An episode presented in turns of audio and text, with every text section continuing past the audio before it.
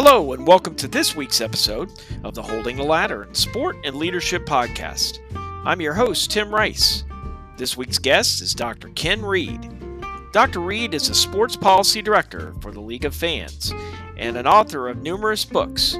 He has also been involved as an adjunct faculty member at several institutions teaching in sport management and has a long history in the industry.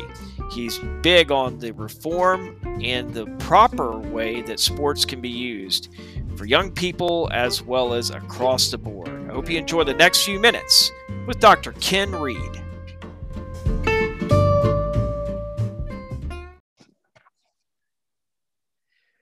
Greetings, everyone, and welcome to this week's episode of the Holding the Ladder in Sport and Leadership Podcast.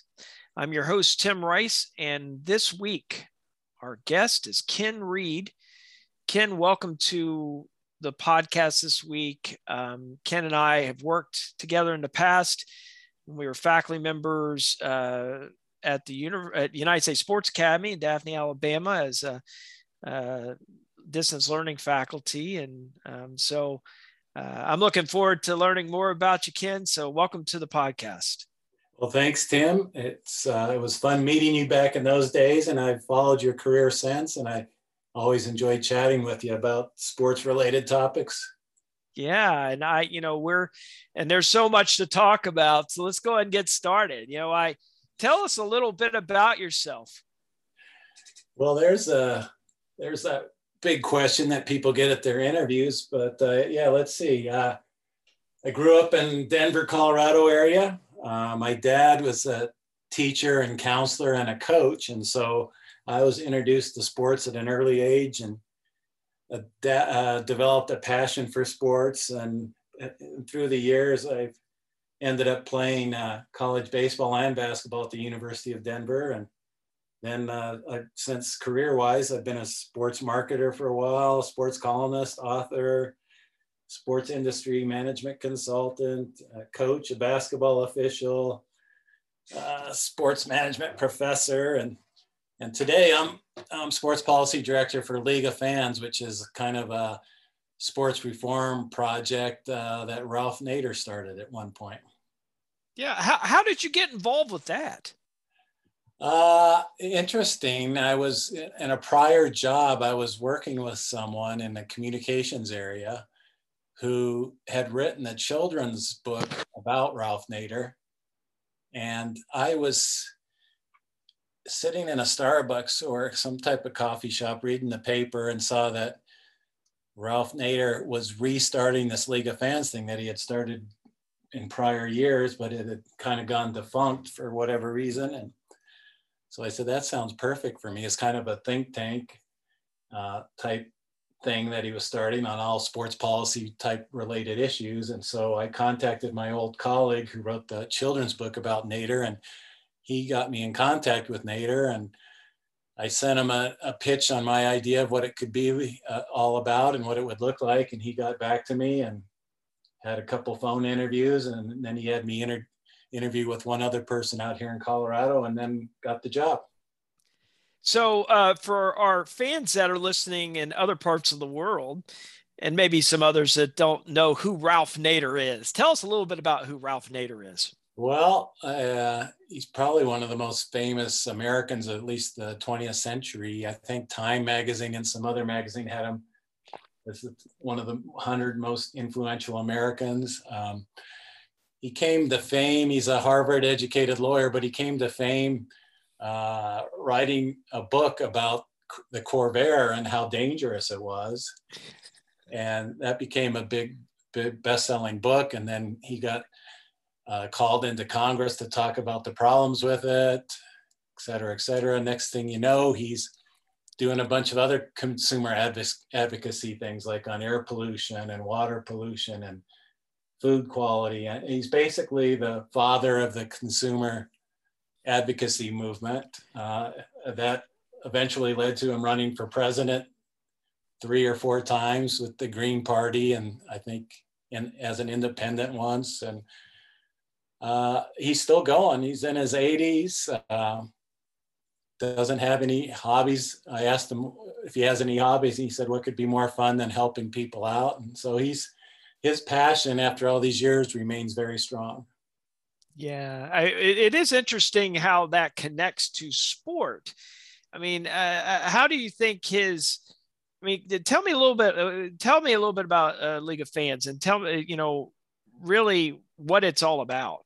Okay, um, I I think the easiest way to explain is it's sport policy think tank. You know, there's political think tanks and there's military think tanks and economic think tanks and health policy think tanks to study issues in those areas, but there hadn't really been one for sports. And Nader actually is a longtime sports fan too. He grew up a diehard Yankees fan. He's one of the few pictures in his office is of Lou Gehrig. It's actually a painting and he that's that's his idol growing up was Lou Gehrig because of his work ethic and he never missed a day of work and uh, his class class guy and all that. So uh, in terms of League of Fans, he, he as a consumer advocate, there were several instances where he felt like fans were getting screwed over on ticket prices and seat licenses and having to pay for stadiums for these wealthy owners through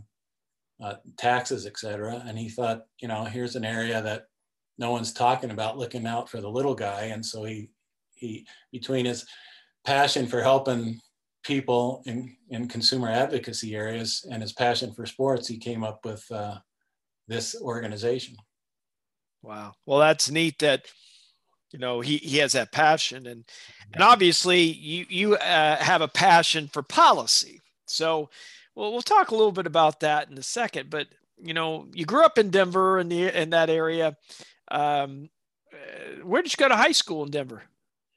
It's called Ranum High School, which is in Westminster, Colorado, and it's actually not a high school anymore. It's uh, it's become a middle school. The two high schools in Westminster merged, and they're both you know now it's just under Westminster High School, and Ranum became a middle school. So uh, yeah, it's a suburb of north of Denver, Westminster. Yeah, I, I, was fortunate. I lived there for a year in, in, Westminster and also three years in Broomfield, so I know that area pretty well. So, so how did you get your start in sports? I mean, did uh, did your mom and dad like get you involved in youth sports, and then next thing you know, you just fell in love, and boom, here you are? I mean, how how did you get your start?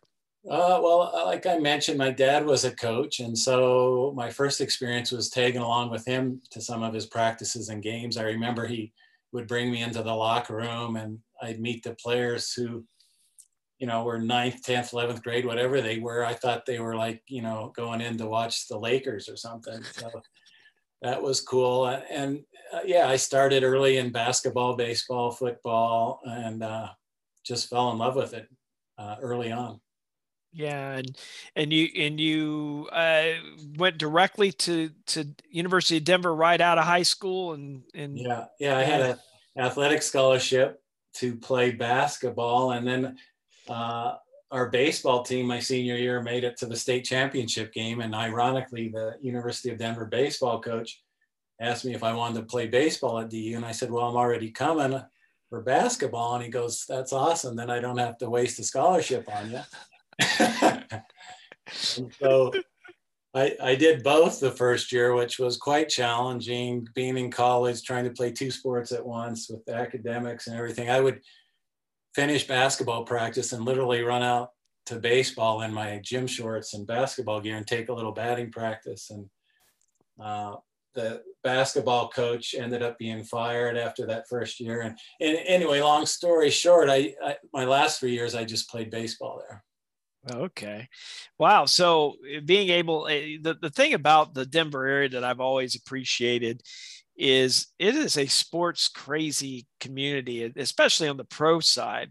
Mm-hmm. Um, and, you know, uh, with all the success that the teams have had with the Broncos, of course, uh, in recent past and the Avalanche and, you know, I, what's it like to, I mean, what, what was it like to and you've lived there your whole life, right? I mean, you know, yeah. uh, have you had opportunities to leave? I mean, uh, yeah, I, you know, for a while I was considering being a sports management professor at Ithaca College, and um, another one in, in a smaller college in Georgia. And, and my wife and I both decided we didn't want to live in either one of those places. I mean, we grew up in Colorado and the lifestyle here is pretty awesome. And some of my earlier jobs, I had done some traveling uh, around the country and soon realized that I had it pretty good here in Denver. And so we just decided to stay here the whole time. Yeah, it's a great it's a great place to call home. There's no question. I know my wife Candy and I sure loved living there for the four years we were there. Um, so you brought up your dad, of course, as an early ladder holder for you, but who else has held a ladder for you to the great success that you have?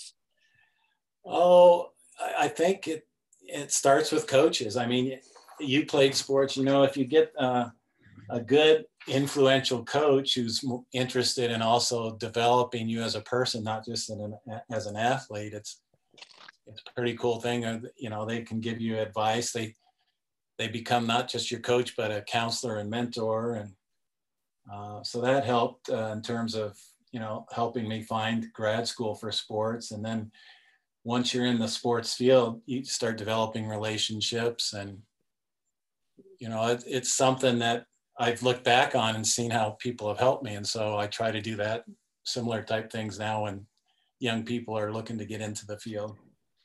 Yeah, and I look forward to, to hearing more about that a little bit later on for sure. So, uh, obviously, with what you do, you know, you wear a lot of hats. Seems like most of the people that are guests on the podcast uh, wear a lot of hats. Um, so, what are some of the biggest challenges you face day to day in your current role or roles?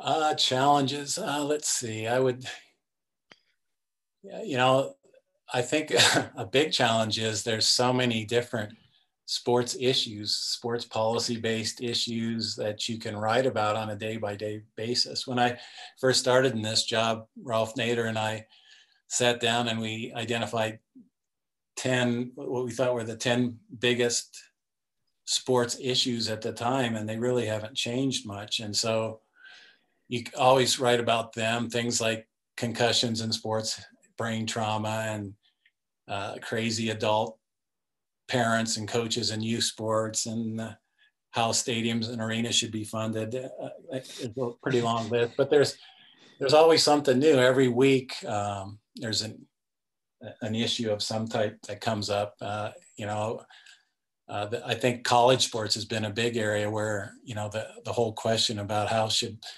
players be compensated? Do they deserve more than just tuition, room, and board? And and now uh, they can take advantage of their names, images, and likenesses, and, and, get some outside money. And so that's been a hot topic. But I, I think just finding the topics uh, to write about and then uh, being heard. I mean, there's so much out there uh, it's just you know making connections getting getting her getting interviewed uh, you know pe- people have found me writers have found me as a source for stories when they want to quote on something and i think the, the, the challenge is just being focused and um, taking the time to do some in-depth research on some issues instead of just you know off the cuff like a lot of columnists end up doing yeah and you know, I wanted to kind of uh, give a shout out to Ken's uh, podcast, League of Fans Sports Forum podcast. Uh, I was very fortunate recently to be a guest on his podcast, and we talked a little bit about uh, sports psychology and, and the impact it's had uh, and could have in the future. Um, as one thing that's uh, uh, going to make an impact, I think. I mean, do you? What are some trends that you see coming up pretty soon. Obviously, with name, image, and likeness having just kind of just hit hit uh, everyone in the college uh, sport industry. I mean, what are some other things that you think are going to kind of take place here in the near future? Well, I think uh, brain trauma and contact sports is is actually the most important issue right now, and I think it's just going to get bigger. I mean, we've all heard about the concussion problems and chronic traumatic encephalopathy, the disease of the brain that results from repetitive contact to the skull and brain in the NFL and, and some in the NHL, but and some in college football. But I think it's going to get even bigger at the high school and youth levels. Um, you know, high school football, there's millions of kids playing. A lot of times they're having practices without even a trainer on the field. Um, coaches aren't educated enough to know when to pull kids off. Uh, I, I, think if there's a couple big lawsuits by parents uh, against high school school districts, it'll get to the point where the insurance costs will be so high that school districts might not be able to sponsor football anymore. And I think football is not going to die. at such a religion in this country, but I think it'll it'll move towards club type things where kids and parents that want their kids to play football will do so more through clubs than through high schools in the future. Yeah, you know, it's interesting you bring that up. I I I do think that football, even if you think about it, like if you look at any of the old footage from like the 70s, uh, in how much was allowed and accepted on the football field. Um, whether that was a, you know, uh, of course, you being a Denver person, certainly probably not a Raiders fan, but Jack Tatum, you know, yeah. uh, hitting people and from his defensive back position and, um, or other people just trying to take folks' heads off. Uh, you know, I, I don't know. I, I would expect. I think football is going to probably change a lot. I don't. I don't think that uh, people will uh, look at it in the same. I don't think it will look the same in about 20 years. Uh, yeah, it's interesting, Tim, because you can modify other sports that have a lot of head trauma, like the NHL has cracked down on fighting and shots above the shoulders. I mean, they still need to do some more work on protecting the human brain in that sport, but there's modifications that can be made that won't change the game that much. Same with soccer it's surprising how many cases of CTE there are in soccer. These old time soccer players with the cognitive decline and depression and anxiety from constant repetitive subconcussive trauma of, of just doing headers nonstop. You know, initially what was discovered with CTE was everyone thought it was just concussions related. If you have five concussions, you're maybe in trouble for getting CTE down the road. But uh, new studies have shown that it's not just concussions, it's repetitive subconcussive hits over and over, like offensive, defensive linemen just constantly banging heads, where they're not getting concussions, but they're over time causing some brain damage. Yeah. Well, and, you know, some other research, it's very interesting to me uh, how, um, rug, rugby where in rugby we don't you know there's not as much uh, padding of course certainly not uh, helmets shoulder pads and things like that and there's less uh, concussion from my understanding less concussions within rugby than there is in um, in American football yeah. Uh, and and it's you know I, I do believe uh, it's interesting because I, I know uh, you know that Pete Carroll has been really big uh, with the Seahawks. Really been big on on rugby tackling, basically tackling and rolling, and as opposed to just trucking someone. you know. Um, well, well, yeah, and, and rugby, you know, they still have their problems. It's a high contact sport, but you're right. They they have you know s- slight helmets, but nothing like NFL helmets. So they they tackle with the shoulder, put the head to the side, and don't ram their head you know, right in there like NFL players. They in recent years they just use their helmet as a spear, and so it's always head first contact, and that's a big difference between rugby and football in terms of the number of concussions and long term brain issues. Yeah, well, I mean, you just think about playing backyard football. I, I don't know about you, but I, I was tackling with my shoulder with my head to the side. I certainly wasn't putting my uh, my quote unquote headgear into numbers. no, no, no, no, so, so, um, but, but to your your main point about football changing in 20 years, I I think, like I mentioned with soccer, soccer you could, you know, eventually ban heading, and you could still play soccer.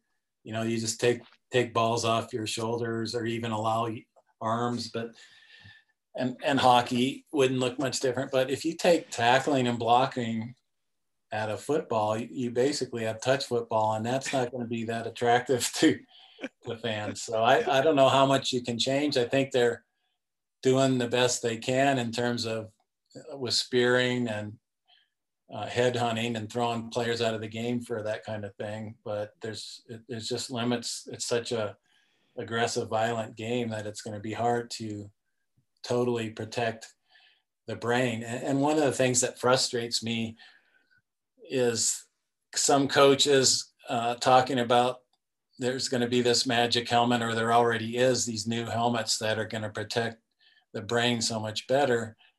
And it's just kind of physiologically impossible, no matter how good the helmet is, because what, your brain sits inside the skull like a like jello in a bowl, and when there's contact, it's the brain's just jiggling around there, crashing against the side of the skull. So new helmets are great. Skull fractures are basically a thing of the past because of the great helmets, but it, unless you can figure out a way to put a helmet inside the skull on the brain, it's not gonna, there's not gonna be a magic helmet that, that ends the concussion and brain trauma issue. Yeah, no, I agree with that. And uh, I, growing up in South Alabama, you know, I, I played football. Of course, most every kid down there does. And um, I remember I and during my I believe it was my eighth grade year of uh, playing, I got a Kelly helmet, which uh, they were they had a big uh, agreement with um, at the time the Southwest Conference, Texas, and all those schools, and they were known to to basically crack. And I'll never forget. I I was a little kid, you know, and I remember making a tackle and someone coming up to me and saying, uh, "Timmy, man, your your your helmet's cracked."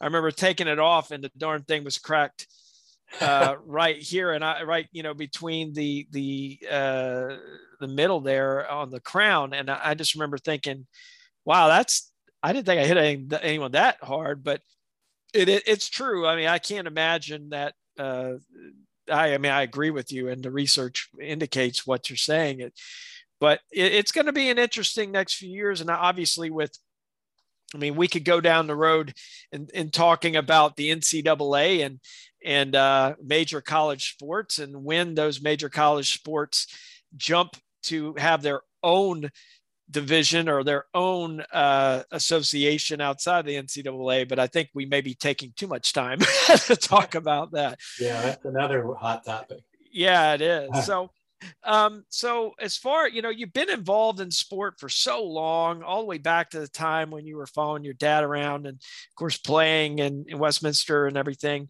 um, but also as a professional in the industry.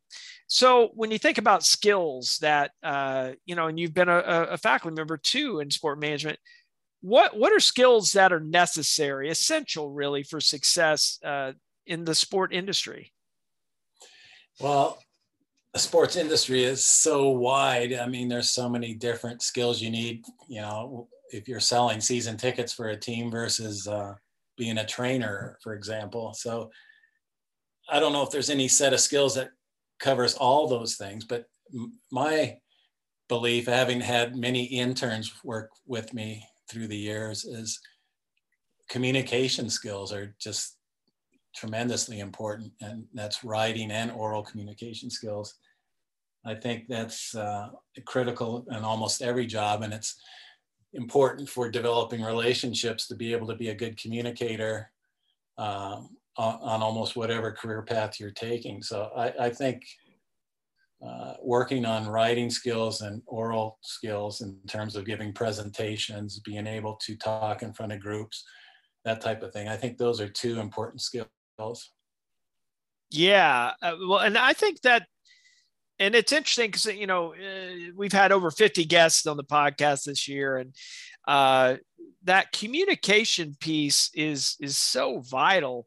Obviously, it's one thing to be able to speak, right? But it's another thing to eh, be able to listen and and hear what's being said. Um, I mean, do you think that uh, today's uh, aspiring sport professional or someone just getting into the industry? I mean, do you think that they are getting what is needed to be able to be good communicators as they go into this industry? No, I, I think it's it's a sad situation across America in terms of it. American education is, I mean, if you you're you're in higher ed, but there's so many cases of students getting into college and find and professors finding out that the writing skills are so poor and they're having to go into remedial reading and writing English type classes to bring their skill level up to where they're acceptable. So, and in terms of sports management programs, um, I think too many of them are just in physical education areas and there's no connection to the business side. Uh, so I think that hurts. I think uh, I think sports management programs. I mean, there's a, a, role for the sports sciences side in terms of sports sociology, sport history, sports psychology, that type of thing. But I think there's also needs to be a strong business piece, uh, marketing, finance, sports law, tied into those programs to make them the most effective. And I would add sports communication in there as well.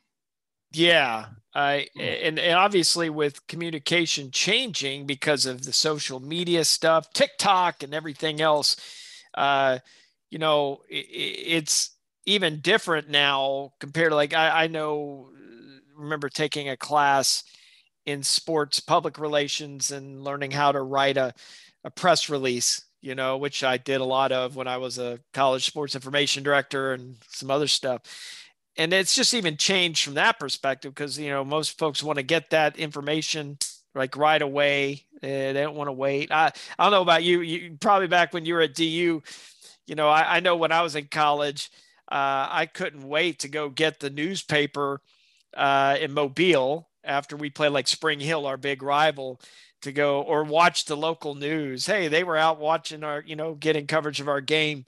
And yeah. I'll never forget like waiting to get a newspaper at 4 a.m. yeah. that, that morning. Now yeah. it's like automatic. You know, right. I can, yeah, I can find out about, you know, the Irish national team playing the Czech Republic uh, uh, real time, you know, and right, right. yeah. So, but I think you're right. You can see the stats as they're happening now. Yeah. I, I remember uh, my first varsity basketball game being so excited to see my name in the box score the next morning. Thought that was one of the coolest things ever. But yeah, the I don't know many fields that have changed as much the last 30, 40 years than communications in terms of newspapers being the king of the mountain to now barely existing. and all the media. I mean, like you mentioned, writing press releases. It's funny, the term press release is just basically for the newspaper days, and then it, it evolved to media releases, and now it's you know it's almost like instantaneous blog postings. no, that's that's absolutely right, and you know I I, I always find it interesting because uh, in my role with the Irish National Program as the chair of the league performance committee, I, you know, I'll, I'll be asked to provide a quote or whatever for the media release. And, you know, I've always have in my head, oh, it's going to be a release that goes directly to all these national outlets and whatever, or back, you know, over there, the national outlets in Ireland. But many times it's just going to go right in onto the webpage, you know, or go onto Twitter or go onto Facebook right, or, right yeah it, it's it's an amazing and i'll be interested to see how it even changes in the next 10 years uh, even how much it's changed over the last 10 11 years uh, even so i mean it's been interesting to to find a and, and i agree with you by the way pertaining to the communication side i think that we have to be able to communicate well and uh, in order to kind of climb the ladder in this industry and it leads to the next question and it relates to networking in this field. You know, some of the people that I've had as guests don't like that word. You know, they don't like it. Uh, they they think it sh- should be called something else. Uh, but how do you approach networking? Is it important in the field of sport? Yeah, and especially in my field in terms of sports policy and and sports uh, research and writing. Uh, I mean, networking to me is finding reputable sources like uh, doctors and scientists, for example, when talking about brain concussions and brain trauma in sports, uh, you know, it's not something you can just wing. So, got to be able to develop some sources that are credible in terms of doctors and scientists in that area. And it, it's true for almost any issue. You got to have a, a, a network. You know, in my case, I write about so many different issues. I can't just focus on building relationships in college sports, for example. I have to have relationships across multiple areas. Um, and so I think it's it's critical if you're going to be a, a good researcher, analyst, and writer, which is what I try to do, that you know it's not just sitting down spewing my opinion. Sometimes I do that on on on blog entries or um, Twitter or something really quick, but for longer, bigger pieces, columns and books and position papers and stuff, I got to have some support for what I'm saying. So you got to have good resources. Well, and I want to jump on that. Uh, you know, we're both academicians. Um, you know, do you think that a lot of people decide to make these opinion statements, but they don't back it or actually have the facts straight? I mean, I well, mean, it ties into your previous question that we were talking about how how the world of communications has changed so much. I mean, uh, newspaper writers had some time to do some reporting and research, and now if you take too much time, you you're lost because your competitors are posting immediately on on the internet and and their various websites, and so there's this rush to get something out, and and it's on one hand it's it's a positive and a benefit to be able to get information so quickly but there's a negative component to that in terms of you got to as the consumer of that information you got to be able to judge how accurate it is and make sure the source you're getting it from is credible and that type of thing. Yeah well and for anyone listening that's in your undergraduate program and if you're in an undergraduate academic program right now in sport management or even your graduate program especially your graduate program uh, listen to what dr reed's saying because uh, ultimately we, we have to be able to back uh, uh anything that we bring up with fact and with uh, source material. So had to bring that up. I appreciate you you, you kind of talking about that because that's important. And you know i know that uh, in the industry you know it takes it takes getting to know people. I mean how important are relationships in in what you do? Oh definitely yeah. And you know that's probably true in any any position. Uh, say you're a trainer for a for a football team i'm you know having network a, a network of colleagues that are that you trust as trainers and you find you can find best practices from people et cetera it's it's huge. Whether you call it networking or just relationship building, and uh, you know, you gotta. It's life's a relationship game, and and to be successful in almost any position, sports or otherwise, you need strong relationships. Yeah, I know that's one thing. Even thinking about finding guests for the podcast, um, you know, I haven't counted how many states are represented from the guests that we've had, or you know, I believe we have four different countries that uh, have had guests from, and you know, being able to make those connections is all about you know developing relationships with all, a lot of the people. Uh, some of the people that I've had on, I, I didn't know at all, uh, but now I have a connection because of the uh, the ask. And so I do think that it, it, the networking piece is very important in this industry. So thank you for sharing your uh, back uh, your under your experience on that and whatever. Now, what is one piece of advice you'd give to someone who's just getting started in a career in sport? And that can be in any uh, segment of the sport industry. Yeah, like I, I touched on earlier, I do get college students that come across my stuff on leagueoffans.org or I have a syndicated column through Troy Media or one of my books or however they find me, they'll reach out to me and and want to know how how how to get in sports, uh, whether you know sports marketing, which I did for a while, or academics or whatever. Um, and I think the the thing I talk about the most is um, that it's highly unlikely you're going to get anywhere close to the job you want as your first job. Uh, I find it with interns that you know they're they're kind of bummed. You know they got this college degree and they're ready to go. They want the corner office and the responsibility, and they find certain things below them. But I think you have to pay your dues, and so um, I would say whatever your first job is, if you want to get in sports, with say you want to be a general manager of a team or something, but the only job you can get initially is selling season tickets for some pro sports team. Well, take that on and be the best you can be at it. Focus on doing that job to the best of your ability, and people will find you, and uh, you'll get more opportunities. If you do that half-hearted because it's not what you really want to do, no one's going to really look to bring you along with them and move you up the ladder. Yeah, I, this is an industry of effort. You know, this is that that's one thing that I think a lot of people, correct me on this, but I think a lot of people look at this industry as a glitz and glamour industry, uh, especially when they're younger. I know I did, uh, you know, looking at it and saying, well, I can't wait to have that opportunity to be a head college coach one day, wear my suit, my tie, you know, walk in front of the crowd uh, to my bench, shake hands with the opposing coach. Everybody's cheering in the stands.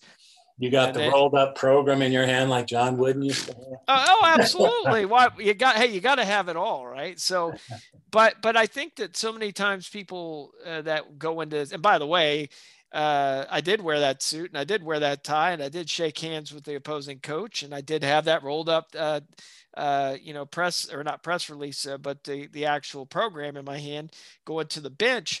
But it wasn't that crazy fan the fans weren't going crazy for every game and i didn't no one i didn't expect that i was going to have to work so hard in the background. Um, but you know i think that that's the one thing a lot of times people forget about. I mean you, you know do you think that uh, young uh, aspiring sport professionals don't realize how much goes into it? I think that's true and i think the other thing they don't realize is that sports as a field the, the pay is generally less than in other industries. Um, everyone sees the humongous salaries that the players get in all these sports and the top coaches get. I just saw that Mel Tucker, the coach at Michigan State, is going to get a 10 year, $96 million contract extension. so well, there's, there's a ton of money in sports, but behind the scenes, if you're in public relations in sports, you might be making less money than if you were public relations for a hospital chain or something. So that's that's something that people have to be aware of. But yeah, you have to you have to work hard like in any field. But if you have a passion for sports, you know, it's that old saying, do what you love and the money will follow. I don't know if that's completely true, but if your heart's in it and you work harder and you put in extra time and you love what you're doing, chances are you're going to get to a position where not only you're satisfied, but you're making pretty good money as well. Yeah. Well, uh, one other stat I, I, I found very fascinating on my run today. I was listening to ESPN, uh, the ESPN um, podcast that uh, the daily podcast that they have, and um, they were talking about the amount of money the whole uh, episode was about coaches who have been bought out in major college sports, and that since 2010 up till 2011 or 2021, sorry, uh, to this year, 500 over 540 million dollars was paid out by universities at the major division one level of in college football college basketball uh, to coaches who didn't they, they didn't want to yeah they yeah. fired so yeah. these people one coach in particular i think it was rich rodriguez was getting paid from three different universities that he didn't do a good job at like in the excess of like 10 million dollars yeah it's uh it's crazy and what we're talking about is nonprofit institutions. a lot of people don't realize that University of Michigan, University of Texas athletic departments are actually under the umbrella of the university, which is considered nonprofit. So, uh, you know, these salaries, Mel Tucker getting almost $10 million a year at Michigan State to coach football is what, I don't know, maybe 20 times what the chancellor or president of the school is making. You know, it's just, it's crazy. It's crazy. Yeah, and and it, it was a very interesting uh, piece. I, I, I enjoyed it while I was doing my uh, my repeats today. But um, so thanks uh, for providing that. I mean, so last question: How do you hold a ladder for others uh, currently? Well, we kind of touched on this earlier. I, you know, I. Um, I work a lot independently. So, you know, there's, it's a pretty small office. So I don't have a lot of direct contact with younger people or that I can mentor or anything, but I do get, like I said, people reaching out by email and stuff. And so I do take the time to talk to them, whether it be through chats or actually phone calls about my thoughts to help them out. I also will do quite a few reference letters and things like that to help get people started. Um, and like uh, I mentioned, and you mentioned, teaching classes that usually it's have an online class, at least one going per semester, you know, where I can see what's going on, stay up to date in the field and get to see, you know, associate with some energetic younger people, whether it's the tradition, traditional student or more and more these days, there's people leaving other careers and wanting to get into the sports field. And so they're kind of early to mid part of their career. And so it's, it's fun, you know, given my wide experience in sports to try to try to play the mentor role every now and then. Yeah, well, and I know that that's I, I, being able to hold a ladder and to help others. I I, I think it's interesting. I, I I know looking back on my own career, you know, I've had some people that have obviously uh, held a ladder for me um, to get to the place where I am at. Um, what's interesting about it is that, and I don't know how you feel about it, but I, I, I don't think that you ever really truly arrive that's the interesting thing is that the ladder you might have had it held for you uh, and maybe even currently somebody's holding it for you to climb to greater heights but right. there's always going to be uh, you know maybe a, a, a, direction you may go another uh, down another path or whatever i mean do you do you ever feel in your own uh, role do you ever feel like you've arrived no no because so much changes. A lot of it is out of your control. And it gets back to our discussion about relationships and having people in different parts of the industry or, you know, different fields. I just in terms of communications, I know a lot of people in that field that aren't in sports, but that I can lean on for stuff. So yeah, once you once you think you've had you've had it made or that you're a self-made person, it's just so far from the truth. If you look back on your whole life, uh, how many people influenced you in a positive way, to think that anyone's a self-made person is just a fallacy. Oh man, absolutely. You're absolutely right. And you know, I've said it on numerous occasions on the podcast of the, in the past that you know we do stand on the shoulders of giants. We we uh, are a direct reflection in many ways of what they invested in us. And, you know, I think yeah, that's why it's important.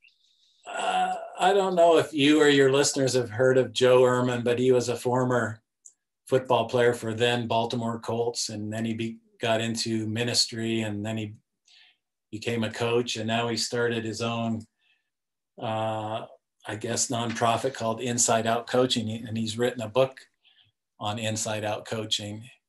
And he's just someone I totally admire on his philosophy on life and coaching and what coaching should be all about. But he said something in one of his books that, you know, true success is um, what you can do for the relationships in your life, you know, being the best son, the best husband, the best brother, the best neighbor, the best friend, etc that's what you're going to ultimately be remembered by is your relationships and how you contribute to those and then the second part is a cause bigger than yourself and your own self wants and self needs um, you know relationships and a cause bigger than yourself or causes bigger than yourself. And those are the what he thinks are the two keys to success. And i think that's pretty right on.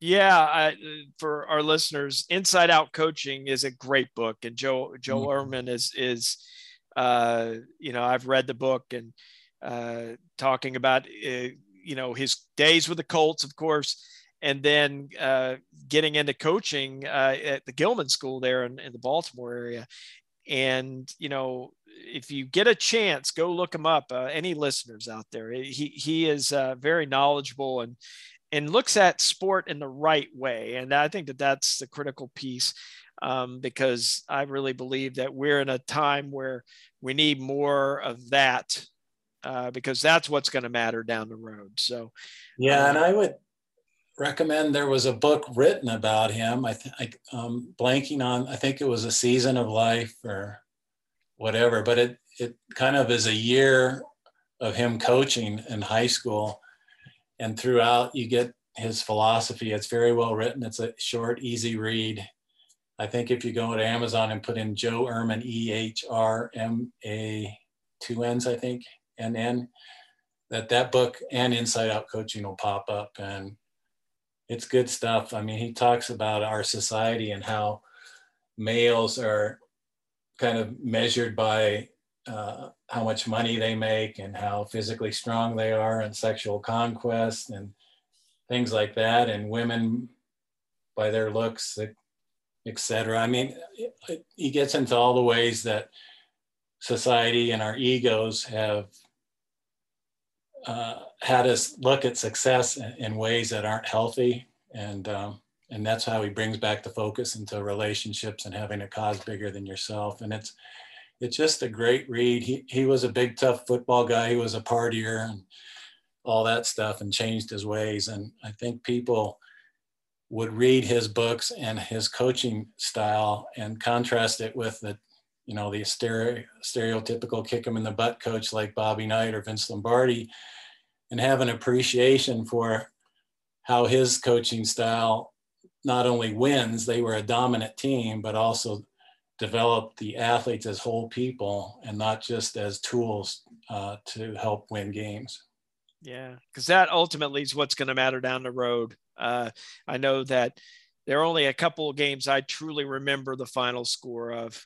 Um, and I think that that, but I do remember my friendships. And uh, mm-hmm. I think that that's the most important thing. So, well, Kent, uh, Dr. Reed, thank you so much for uh, being a guest uh, this week. Um, how would you like to close the podcast? Oh, I just, I guess I would say if if people have a passion for sports, it's not easy to get into the industry and grow in the industry, but it's worth it. And you just got to keep battling and work on your relationships and doing the best you can on, on your first job, your second job. And it, it's like I, I heard a coach once who was being speculated about, you know, all these other jobs that people are coming after. And he said, I don't worry about that. If I focus and do a great job at this place where I'm at right now, there'll always be opportunities. And I think that's how you have to look at it whatever your job is, or if you're still in school, do the best you can to get that degree, and then, um, you know, focus on doing the best job in your your first job, your second job, and building relationships, and you're going to have a fun, fulfilling career.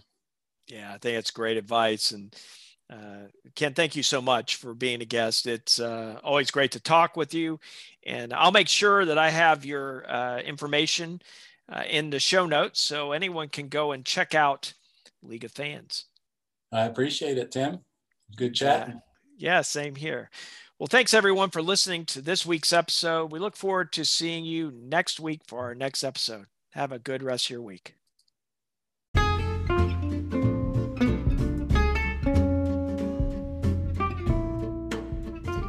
Thanks for listening, and until next week, I challenge you to hold a ladder for someone to climb to greater heights than they ever thought possible.